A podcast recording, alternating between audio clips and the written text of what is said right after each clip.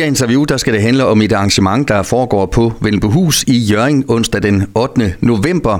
Hvad sker der på aftenen? Hvad fanden tænkte du på, Ulrik? Det kunne være en af overskrifterne. Og øh, til at præsentere, hvad der egentlig sker den aften på Vellenbohus, der har jeg fat i den øh, tidligere landsholdsspiller i håndbold, Lars Rasmussen, som øh, bliver en slags øh, tovholder på aftenen. Og Lars, øh, det handler om, at du har en, øh, en rigtig god ven, som er kendt for DR1-programmet Undercover i Nordkorea, den såkaldte Mulvarp. Han er med på scenen. Fortæl lige lidt om øh, din grundidé til det her show. Jo, tak Nils, og øh, tak fordi jeg må være med. Jamen, øh, hele ideen kom af, at øh, jeg har kendt Ulrik nogle år, og øh, så har jeg været ude og høre Ulrik øh, holde lidt foredrag omkring hans fuldstændig forrygte situationer og, og rejse til omkring det her med at være undercover i Nordkorea. Og i den forbindelse sagde jeg til Ulrik i foråret, at prøv at høre, det er rigtig, rigtig spændende, det du fortæller. Men de der 400 tilskuere, der sidder og lytter på dig, de har så mange spørgsmål. Og lige præcis de spørgsmål, Ulrik, dem bliver jeg nødt til at gå i flæske med dig på mm. på mhm. scenen. Så publikum ligesom også kan få svar på det, man ikke ser i programmet, men som man gerne vil vide noget mere af. Og så blev det simpelthen bare stablet over benene hen over sommeren. Jeg sagde til Ulrik, vi starter sgu en turné. Vi var i Nakskov i, i september måned, og så er vi i Slagelse og så i Jørgen, som vi vil eller glæder os til.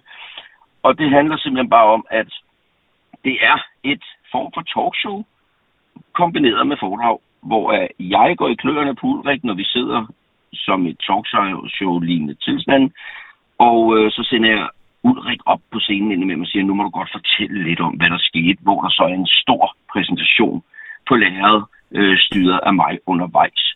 Så det er det, man kan sige, uden at afsløre for meget. Øh, man finder ud af, hvordan Ulrik præsterede at lyve for sin familie og sin kone i 10 år, hvor hun troede, hun tog, han tog på arbejde i Udenrigsministeriet. Mm. Øh, men i stedet for så øh, satte livet på spil hver dag. Og alene det at være tæt på det nordkoreanske styre og diktatoren Kim Jong-un, for det første er der ikke mange, der, der får mulighed for det, og, og for det andet, øh, hvor familien så heller ikke ved det. Som du selv sagde til mig inden, Lars, øh, det er næsten øh, en historie, der, der, der er surrealistisk.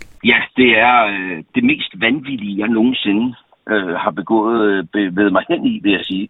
Øh, fordi vi snakker jo ikke om, at man er gået lidt på tværs med øh, nogen i den vestlige verden. Vi snakker om, at Ulrik igennem 10 år har direkte taget røven på selveste Kim Jong-un og hans regime. Han har gjort det, som CIA har forsøgt i 20 år, nemlig at gå undercover i Nordkorea.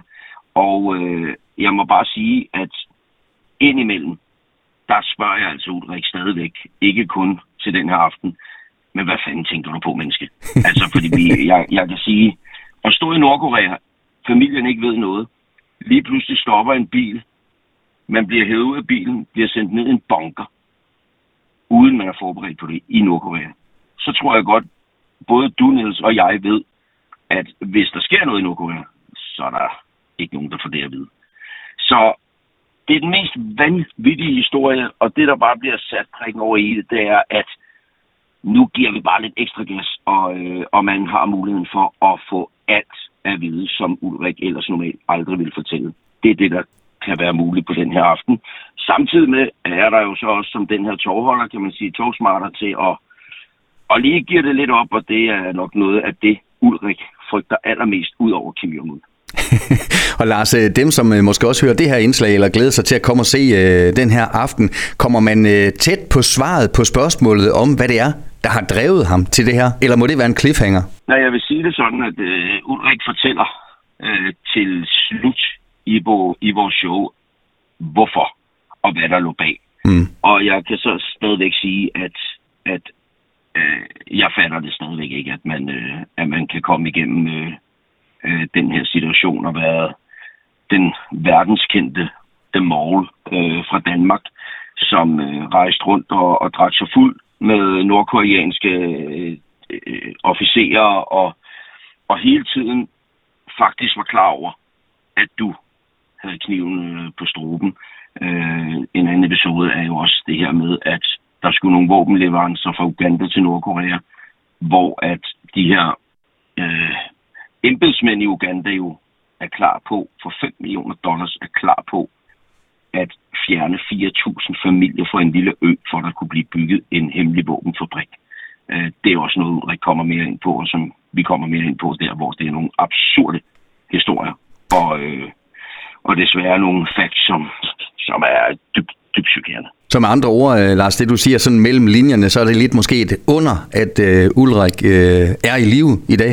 Altså spørger du mig, så har det hele tiden været 50-50, og det skal heller ikke være nogen hemmelighed, at øh, Ulrik selv den dag i dag og efter programmet kom ud, og øh, afsløringen kom ud, at han har taget røven på, på det nordkoreanske regime, øh, at PET har haft et meget vågen øje med, med Ulrik, og vi ved aldrig, og det er også meldingen, vi ved aldrig, om PET er til stede, øh, når vi skal rundt og optræde i vores show her, og det er inde på i Jørgen. Øh, Øhm, det er sådan gamet er, og det er sådan gamet er for Ulrik, og hvis man vil høre om, hvordan og hvad der skete præcis, da Ulrik afslørede, at han har taget røven på dem, øh, så skal man komme den 8. fordi det er der, hvor man finder ud af, at PT lige pludselig en nat banker på døren og siger, så er det ud.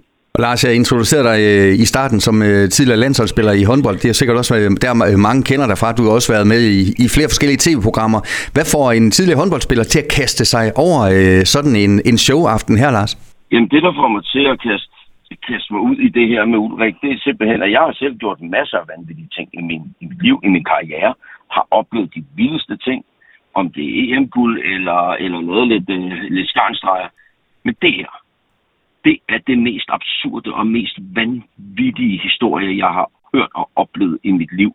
Og der bliver jeg bare den her person, som siger, jeg bliver nødt til at dykke ind under og finde ud af, hvorfor, ellers kan jeg ikke få ro. Mm. Så det er den kæmpe interesse for den her vanvittige fortælling og historie, som øh, jo også kører på DR1, som vi bare spæder lidt op nu, fordi at jeg går ind under huden på Ulrik. Det, det er simpelthen, jeg bliver nødt til at, at finde ud af, hvad fanden der foregår under hovedet på og lad os et tegn på, at øh, folk interesserer sig for det her, det er jo også, at øh, ja, Monique Undercover i Nordkorea på DR1 har været en af de bedst sælgende danske dokumentarer nogensinde. Jo, det er faktisk den, øh, den bedst sælgende og hurtigste sælgende dokumentar nogensinde på DR1. Og, øh, og, og det er der ikke, jo ikke så meget at sige til. Altså, jeg synes, når man, øh, når man lige pludselig får en henvendelse for, øh, for CIA og FBI, øh, efter dokumentaren kom ud, så er det jo nok fordi, at der er ramt noget, som ikke er set før og derfor, så kan jeg kun sige, hvis man vælger at komme og købe billet og opleve den her øh, fortælling den 8. november i hus, så går man ikke derfra skuffet. Det tror jeg godt lov. Jeg kan i hvert fald kun opfordre til at øh, klikke ind og købe billetter. Øh, og Lars, øh, ja, et, øh, et link til billet, ja, det finder man blandt andet på Skag FM's øh, Facebook-side, og så blev det jo spændende også for jer at se, hvor mange der dukker op den aften i Jørgen. Ja, det, øh, det er jo et nyt projekt. Det er noget, vi bare kaster os ud i. Vi har ikke... Øh haft så mange alle mulige store billet til folk indenover. Så vi håber, der vil være stor opbakning sammen med Ven på huset, Jimmy der og, og resten af området til, at man får en aften, man ikke har, har set før. Så ja, vi håber meget, at folk vil gå ind og, og støtte op og så købe billetter og få en fantastisk aften. Det har vi brug for.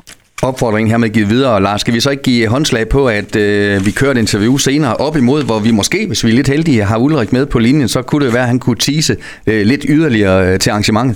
Jeg synes, det er et håndslag, og så øh, skal folk glæde sig til det radioen siger i hvert fald, fordi der kommer nok lidt, øh, lidt krig mellem Ulrik og mig. Altså. det glæder vi os til, Lars Rasmussen. Tusind tak, fordi du lige var med her på Skag FM, og held og lykke med turen rundt i landet. Tusind tak. Du har lyttet til en podcast fra Skager FM. Find flere spændende Skager podcast på skagerfm.dk eller der, hvor du henter dine podcasts.